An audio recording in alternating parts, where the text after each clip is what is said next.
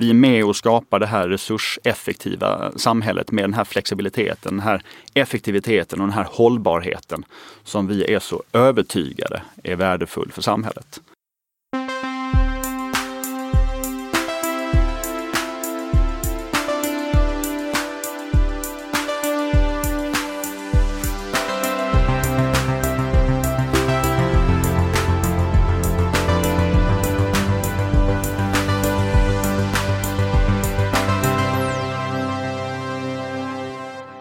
Nej, men vad kul att du lyssnar in här. Det här är Heja Framtiden. Jag heter Christian von Essen och det här är podden som ska få dig att bli lite, lite smartare för att fatta bättre beslut inför framtiden. Idag ska vi träffa Filip Isell Lind av Hageby som är vd på något som heter Adapteo. Jag säger Adapteo i början, det får jag skämmas för, men så kan det vara. Man kan säkert säga lite som man vill faktiskt. Och hur kan då modulbaserade fastigheter vara framtids ämne? Jo, men jag tycker ändå att det är spännande att se hur man hittar på nya sätt att eh, omvandla städer, eh, jobba med förtätning, temporära lösningar, flexibilitet, sånt som kan bli allt mer användbart i en framtid där eh, vi behöver bli lite mer kvicktänkta i samhällsplaneringen. Glöm inte att kolla in min nya bok som heter Vad händer nu med framtiden? tjugo visioner om Sverige efter corona. Som jag skrev i maj och kom ut i slutet av juni tjugo tjugo. Där jag går tillbaka till tjugo av mina mest intressanta intervjupersoner från podden och frågar dem vad som händer nu och vart vi vill framöver för Sverige. Så att det finns en hel del intressanta saker i den, tycker jag. Det finns som snygg, rosa, klatschig bok att köpa hos de största akademibokhandlarna, att beställa förstås på Adlibris, Bokus och så vidare. Det finns också som e-bok som du kan läsa på din telefon eller platta om du hellre vill det. Ljudboken är på väg fortfarande. Naturligtvis har jag bakat ihop min Heja Framtiden-föreläsning med någon slags Vad händer nu med framtiden-insikter. Så att den kan man också beställa av mig digitalt eller fysiskt eller digifysiskt eller vad man nu vill. Jag är flexibel så att säga. Precis som Adapteo. Det låter som att det är sponsrat det här programmet. Det är det verkligen inte. Du får ursäkta att det blir lite företagsspecifikt ibland. Men det tycker inte jag är något problem. Glöm inte att besöka hejaframtiden punkt se. Där finns information om föreläsningar. Vårt fina magasin som jag har gjort. Alla intervjupersoner i podden med bild och text och länkar. Och det finns även en flik som heter Boktips.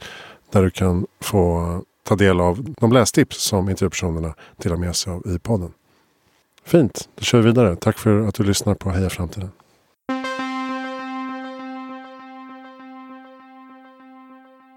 Mer skånsk än någonsin.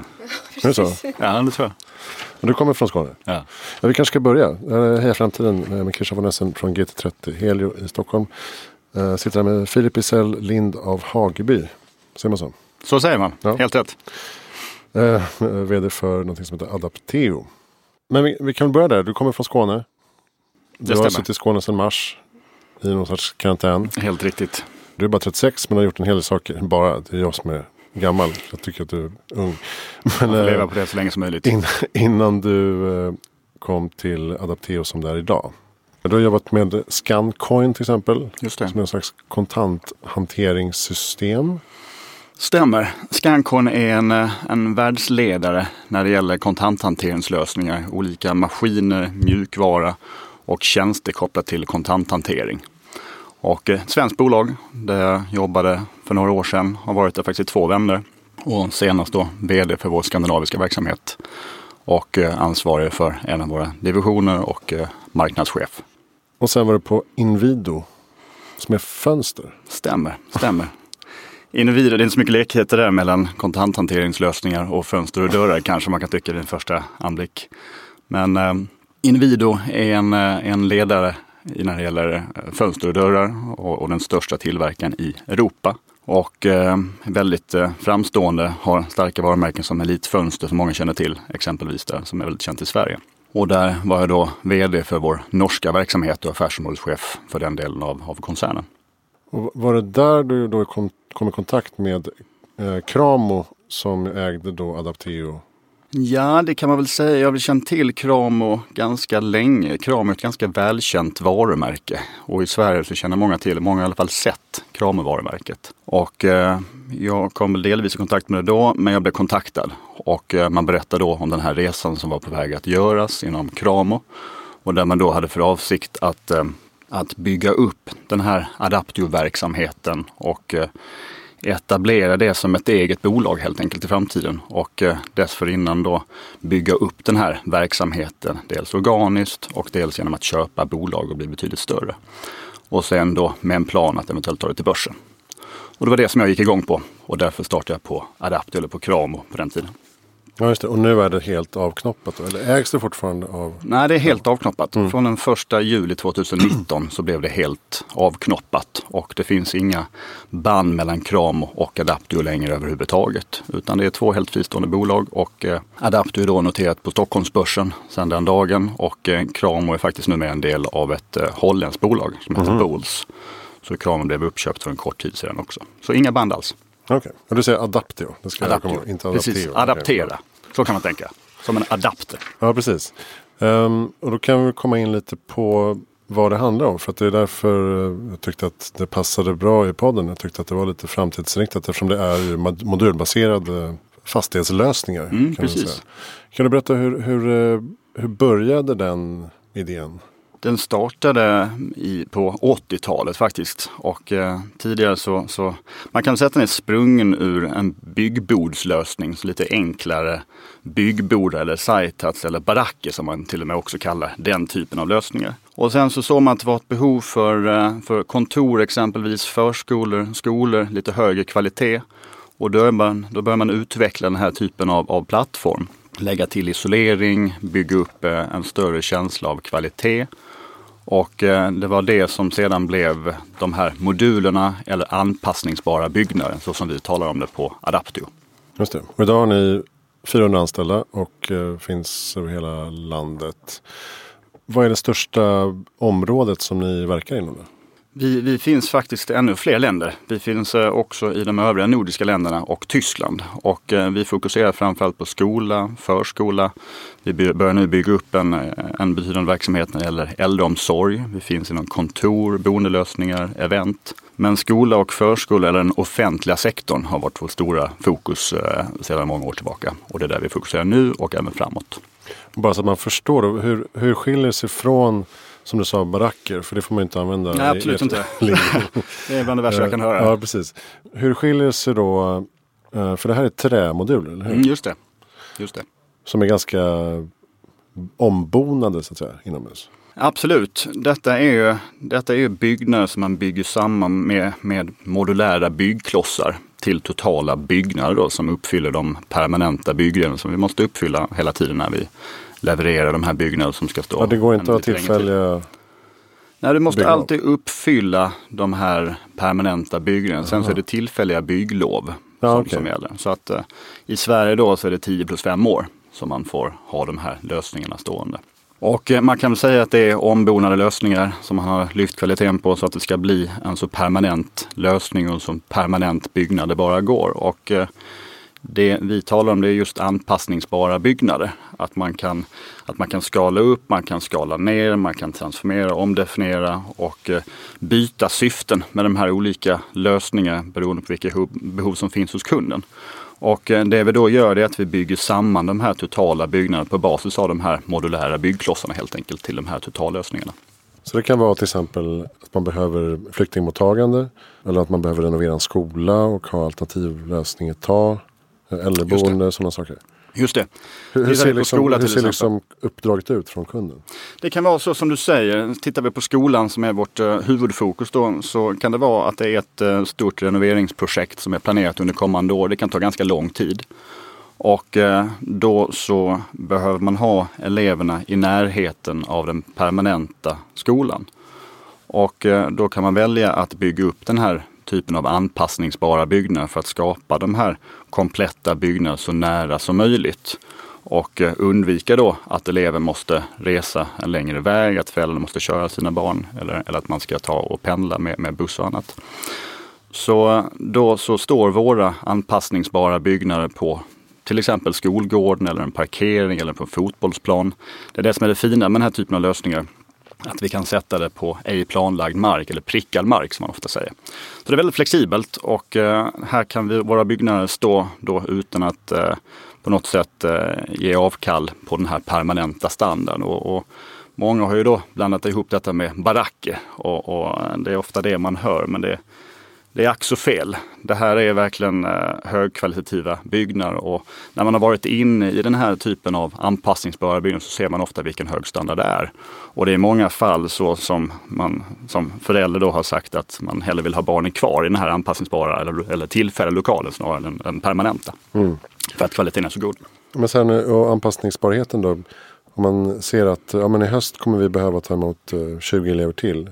Ringer man bara då och säger du, jag skulle behöva en eller två moduler till här. Så då ringer man oss och då så rycker vi ut mycket mycket snabbt och tittar på de behoven som kunderna och användarna har. Och designar en lösning tillsammans med kunden då. Där vi sätter oss ner och verkligen tittar på hur behovsbilden ska se ut och hur man vill använda lokaler, hur man använder sina befintliga lokaler och hur länge behovet är. Och på basis av de olika inputvariablerna som man kan kalla det så, så sätter vi ihop den här optimala lösningen för våra kunder och sen så etablerar vi den och sen så lämnar vi över den som en komplett byggnad. Och sen så får den stå där så länge kunden har ett behov. Och skulle man behöva ytterligare plats, då kan vi komplettera genom att addera de här byggklossarna och göra byggnaden ännu större. Eller vad var det jag menar? Att man, man kan ringa då och säga att nu behöver Precis. vi en modul till. Precis. Och vi kan ju sätta upp en, en skola på några veckor beroende på, på hur snabbt bygglovet går. Det är ofta det som är den, den trånga sektorn. Men när väl bygglovet är på plats, då tar det bara några veckor för oss att, att etablera det. Och, och till och med ännu kortare ifall det gäller andra lösningar som är lite mindre. För det kan vi till och med göra på På, på dagar. Det, vi hade ett eh, projekt nyligen där vi satte upp en femhundra kvadratmeter stor byggnad bara på fem dagar. Mm. Så det, det visar lite vilken flexibilitet och anpassningsbarhet som vi faktiskt kan erbjuda, hur snabbt det går utan att återigen då på något sätt tumma på kvaliteten eller den här permanenta standarden. Hur kommer det sig att eh, det är just eh, trä? Trä är ett, ett bra material på många sätt. Dels så är det klimatsmart, det är miljövänligt, det binder koldioxid som, som vi alla vet. Och det är anpassningsbart. Det kan lätt, lätt förändras baserat på behoven. Det är ett, ett bra värmeisolerande material.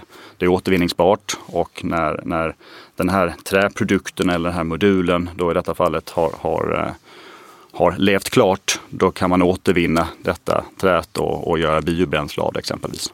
Mm, just det.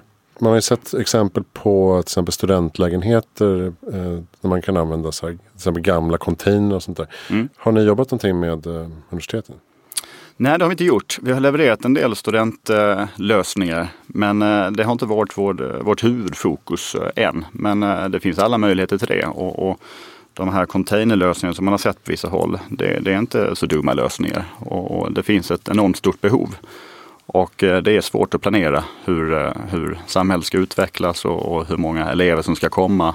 Inte bara på, på grundskolan, också på universiteten. Så att den här typen av lösningar som skapar den här flexibiliteten ser vi ett, ett bra sätt att, att röra bukt med de utmaningar som finns. Mm. Men kan ni ge er in liksom bostads... marknaden också? Det kan vi också göra. Men vi har fokuserat framförallt på, på skola, förskola, äldreomsorg och kontor hittills.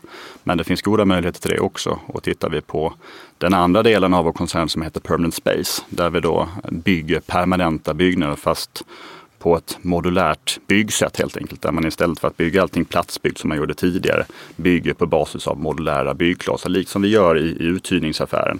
Men där de här byggnaderna ska stå permanent för evigt då. Och uppfylla den här permanenta standarden återigen. Där så finns det goda möjligheter till det. Men det har hittills inte varit i vårt huvudfokus. Men det finns många andra av våra industrikollegor som gör det mycket bra. Mm, jag tänkte på, eftersom man pratar, om man pratar om urbanisering och behöver förtätning av städerna, eh, om vi ska bli så många fler i mm. stadsmiljöerna, eh, så måste den här typen av lösningar vara ganska praktiska. Att kunna mm. sätta modulbyggnader på taket till exempel. Just det. Och det kan jag väl utveckla lite, för att det är, det är en, en svår uppgift för samhällsplanerare, den som utvecklar nya områden och förstår just hur demografin ska se ut i de här nya, nya områdena. Man kan ha en tanke, man kan ha en ambition, men eh, många gånger ändrar det sig och det blir någonting helt annat. Ett exempel då i Stockholm, där vi är, så, så kan vi se på Hammarby Sjöstad. Tanken med Hammarby Sjöstad var att man skulle utveckla ett område för så kallade urbana singelhushåll. Och man utvecklar och planerar ju då hela detta området utifrån den målbilden. Men när då detta området utvecklades vidare så såg man att det mycket var småbarnsfamiljer som istället ville flytta till Hammarby Sjöstad. Och det man då såg, det var att den här sociala infrastrukturen, alltså återigen skolor och förskolor bland annat, inte fanns på plats. Vad gör man då? Jo, men då ringer man oss eller våra industrikollegor och så, så kan man säga att nu skulle vi behöva en skola eller en förskola, och då kan de här lösningarna, de här anpassningsbara byggnaderna stå där och eh, vänta in eh, att demografin sätter sig på ett sätt. Så vi ser ofta att den här typen av anpassningsbara byggnader är med i planeringen i nya sådana här områden som man utvecklar just av de här flexibilitetsskälen. Och just för att det är så svårt att förstå hur demografin ska, ska, ska se ut i de här områdena. Ja, just det. Det måste ju vara intressant att lansera till många fler länder, storstadsområden. Absolut, absolut. Och jag, jag tror att det kommer komma mycket mer, och jag tycker att man ska se detta som ett sätt att eh, skapa en fin resurseffektivitet i de urbana områdena. Och, och jag tycker många gånger så hör man att det är ett misslyckande när man sätter upp tillfälliga lokaler så här. Det är det inte. Det tycker inte vi. Tvärtom så tycker vi att det är ett väldigt bra sätt att säkra att man har en så hög resurseffektivitet som möjligt, så att man inte har vissa lokaler som står med, med, med tomma rum eller tomma lokaler. Och där har andra byggnader som, som är helt eh, överfyllda av elever exempelvis. Detta är ett sätt för, för samhället att verkligen optimera sitt bestånd, sina byggnader, och säkert att du har en jämn nyttjandegrad i alla dina byggnader helt enkelt. Det mm. tycker vi är effektivt. Och, och spinner vi vidare på det så ser vi faktiskt det i industrin också. Där vissa av de stora, stora industribolagen har sagt att tjugo procent av vårt bestånd ska vara anpassningsbara byggnader för att vi snabbt ska kunna skala ner när det finns behov. Men också gå åt andra hållet och skala upp ifall vi ser att det går väldigt bra för oss. Vi får många nya orders, vi behöver anställa fler eller vi behöver ta in konsulter. Så det är ett sätt att, att skapa den här effektiviteten för de här företagen, och där vi kan låta dem vara så optimerade och så effektiva det bara går, och där vi sen kan vara det här gummibandet som gör det möjligt för dem att skala upp och skala ner eller omdefiniera sina byggnader. Mm. Och det ser man också med coworking-trenden, alltså här på Helio där vi sitter, att man kan sitta allt från ensam konsult ibland, frilansa, eller så kan man hyra in sig i kontor, man kan ha föreläsningar, man kan Uh, nyttja någon av de andra sju uh, hubbarna som de har uh, om man växer med bolaget så att säga. Jag tror att vi kommer se fler behov av uh, liksom den här flexibiliteten i uh, efterdyningen av pandemin också. Det tror jag. Jag tror att många tittar på just uh, kontors fastighetsdelen så att säga, och, och försöker förstå vad som ska hända i framtiden. Kommer vi behöva kontor på samma sätt som vi haft kontor tidigare? Kanske. Eller kommer det förändras? Kommer det vara mer behovsstyrt? Kommer man ha mer anpassningsbara lokaler eller, eller större flexibilitet på olika sätt? Det är, det är ett intressant område tycker jag. Och det är någonting som vi följer med intresse tätt också, i och med att det, det verkligen påverkar vår industri, och där vi ser ganska goda möjligheter att faktiskt komma in och skapa den här flexibiliteten som, som kan utvecklas mot. Så låt oss se vad som sker där. Men mm. jag tycker definitivt det är någonting som man ska, man ska följa nära och förstå vad det är på väg. Hur har ni jobbat under krisen? Har ni suttit en person varsin modul fyrahundra? Just det. Nej, inte riktigt så, utan vi har faktiskt jobbat hemifrån, de flesta av oss, och vi var, vi var tidiga på att, att först uppmuntra till att man skulle arbeta hemifrån då och hålla den här sociala distansen, och sen också där vi faktiskt gick ut ännu mer tydligt än så och sa att vi, vi vill gärna se att man arbetar hemifrån. Och att vi, vi tar hand om varandra och att vi, vi ändå håller vår verksamhet flytande. Jag tycker att jag har inte sett några utmaningar kopplat till produktiviteten. Och i många fall så är det så att eh, många säger att det faktiskt har varit tvärtom. Där man lyckats jobba ännu mer effektivt, eh, mindre störmoment, och man sparar in ganska långa transporttider exempelvis där. Så att eh, jag tycker att det har funkat väldigt bra för oss. Och eh, det är ganska bra att veta också att det kan funka i, i sådana här perioder och att vår verksamhet ändå hålls flytande. Och, och jag tror, det säger nog ganska mycket om våra medarbetare också. Att man, att man är självdrivna och eh, håller sitt, sitt eget tempo högt även när man inte är på ett kontor. Mm, jag läste att ni, ni vill... Ni vill profilera er som liksom fullt med intraprenörer exakt, i bolaget. Exakt. Och, och du kommer ju från intraprenörssidan så att säga. Alltså att utveckla bolaget i moderbolaget och sen mm, knoppa av. Mm, just det. Hur menar du där?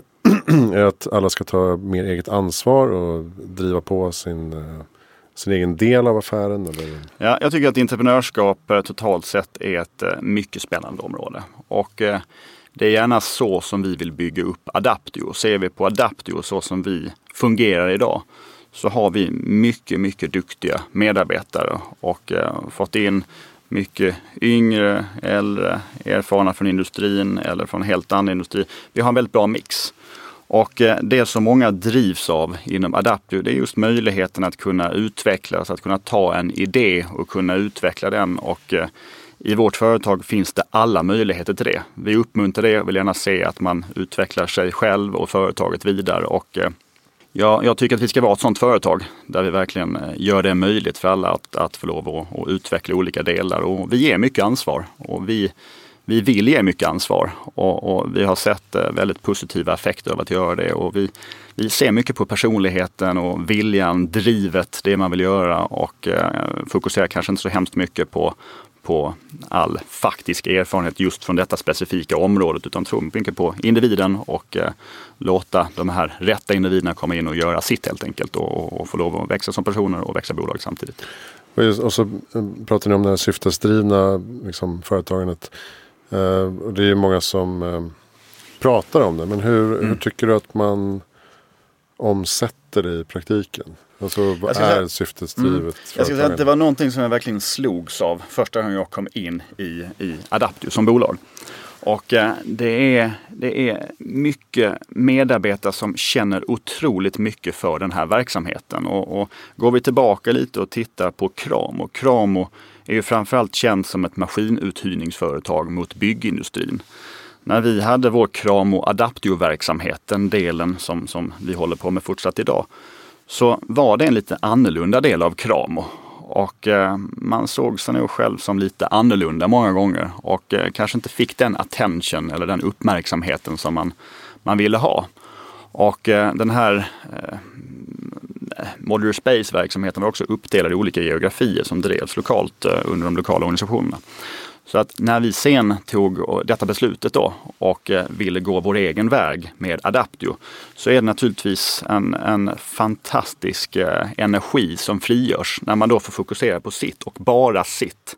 Det är den här mm. Modular Space-verksamheten som man har brunnit för så länge men nu kommer alla samman och så har vi köpt bolag som också kommer in i den här verksamheten som också brinner mycket för sitt. Jag tycker att det är någonting som verkligen präglar den här industrin att det är så mycket känslor för just det vi gör och just det syftet som vi har i samhället också där vi verkligen vill bygga anpassningsbara samhällen eller adaptable society som vi säger på engelska.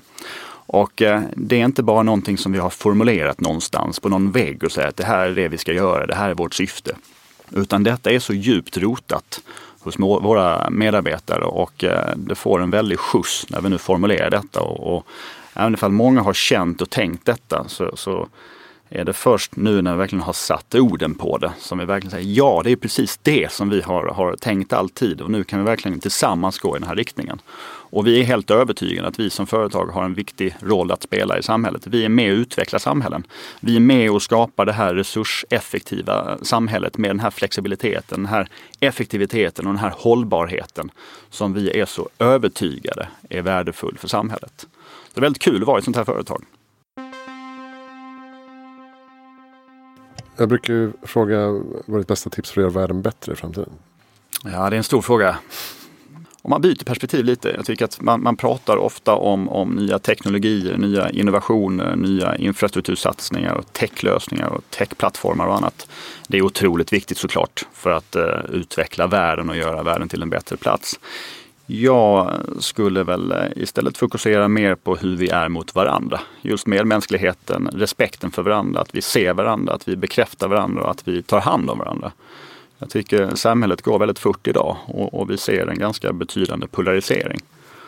Och eh, jag tycker att det borde inte vara så himla svårt egentligen att, att ha lite större respekt för varandra, lyssna på varandra och, och, och se varandra som människor. Och... Eh, och visa lite mer medmänsklighet. Det tror jag hade gjort världen till en bättre plats, och det är bara att börja med sig själv och försöka jobba med det hela tiden.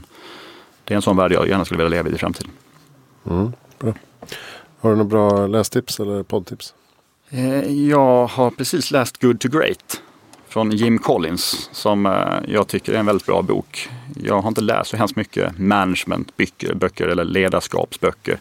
Men det tycker jag faktiskt är en riktigt bra bok. Och det jag tycker är bra, det är just att det bygger på verkligen en gedigen research. Man har tittat på, på bolag under en lång tid. Jag tror det var fem år som man tittade på olika bolag och, och följde data över fyrtio år. Och så att det var ett, ett antal bolag, elva stycken, som, som visade överresultat mot de andra och utvecklats mycket, mycket mer. Och man försökte bryta ner det och, och förstå vad som verkligen drev de här bolagen. Och, och jag tycker att reflektionerna kring ledarskap, man pratar om ett level five ledarskap, är, är väldigt intressant. Och, och där man då verkligen är engagerad och fokuserar på uppgiften och, och på företaget och företagets framtid snarare än på sig själv.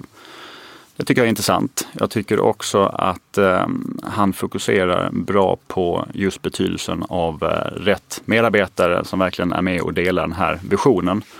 Och eh, han säger eh, att man, man börjar först med, med vilka som ska vara med i företaget och sen vad man ska göra. Så att eh, de rätta personerna kommer in eller är i företaget.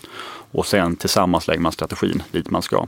Och sen tycker jag också att, att det är en viktig poäng han gör av, av fokus. Man ska fokusera på det som man verkligen har en passion för. Det man tror att man kan bli bäst i världen för.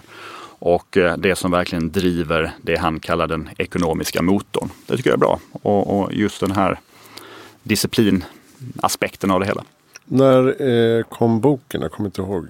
Jag minns inte när den kom. Den har, den har varit ute ganska länge. Och det är väl den här klassiska ledarskapsboken också. Och jag följer den fällan själv och, och sätter mig och läste den. Jag läste den när jag pluggade. Men eh, kanske inte så noggrant som nu. Nej, men jag tänkte om, om, om insikterna är lika applicerbara idag. Men svårt, att säga. Är... Svårt att säga. Men, men jag, jag tror ändå det. Tittar man på, på den datan som följs. Det var ändå data som jag tror var under en fyrtio-årsperiod. Och sen kanske det ändras. Men jag tror ändå att eh, organisationer är ju ändå eh, människor. Och jag tror att många av de där tankarna som han redogör för eller som han har identifierat tror jag håller än idag. Och sen kanske inte håller på fjärde decimalen. Men, men i alla fall en, en, en riktning. Vem tycker att du ska intervjua i framtiden? Har du haft Ola Cernicke här? Nej, fastighets... Eh... Ja. Jag tycker det är en intressant person med en driven personlighet. Han har byggt upp eh, sitt byggbolag som också bär hans namn på, på en kort tid. Det jag tycker är intressant med det är i alla fall när man betraktar det utifrån om att det verkar vara en, en väldigt kärnvärdedriven kultur. En engagerad och driven kultur och där man verkligen känner mycket för detta företaget och där man också utmanar den övriga byggindustrin på ett, på ett spännande sätt. En annan person som jag också tycker är intressant är Henrik Mittelman som också är ekonomijournalist, skribent, analytiker. Har han varit här? Nej. Nej.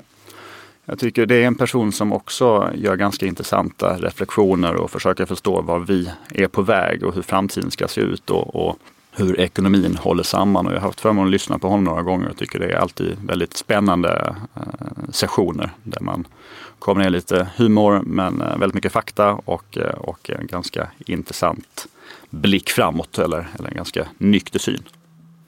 Grymt. Tack snälla Filip Isell Lind av Hageby för att du kom till här framtiden. Stort tack.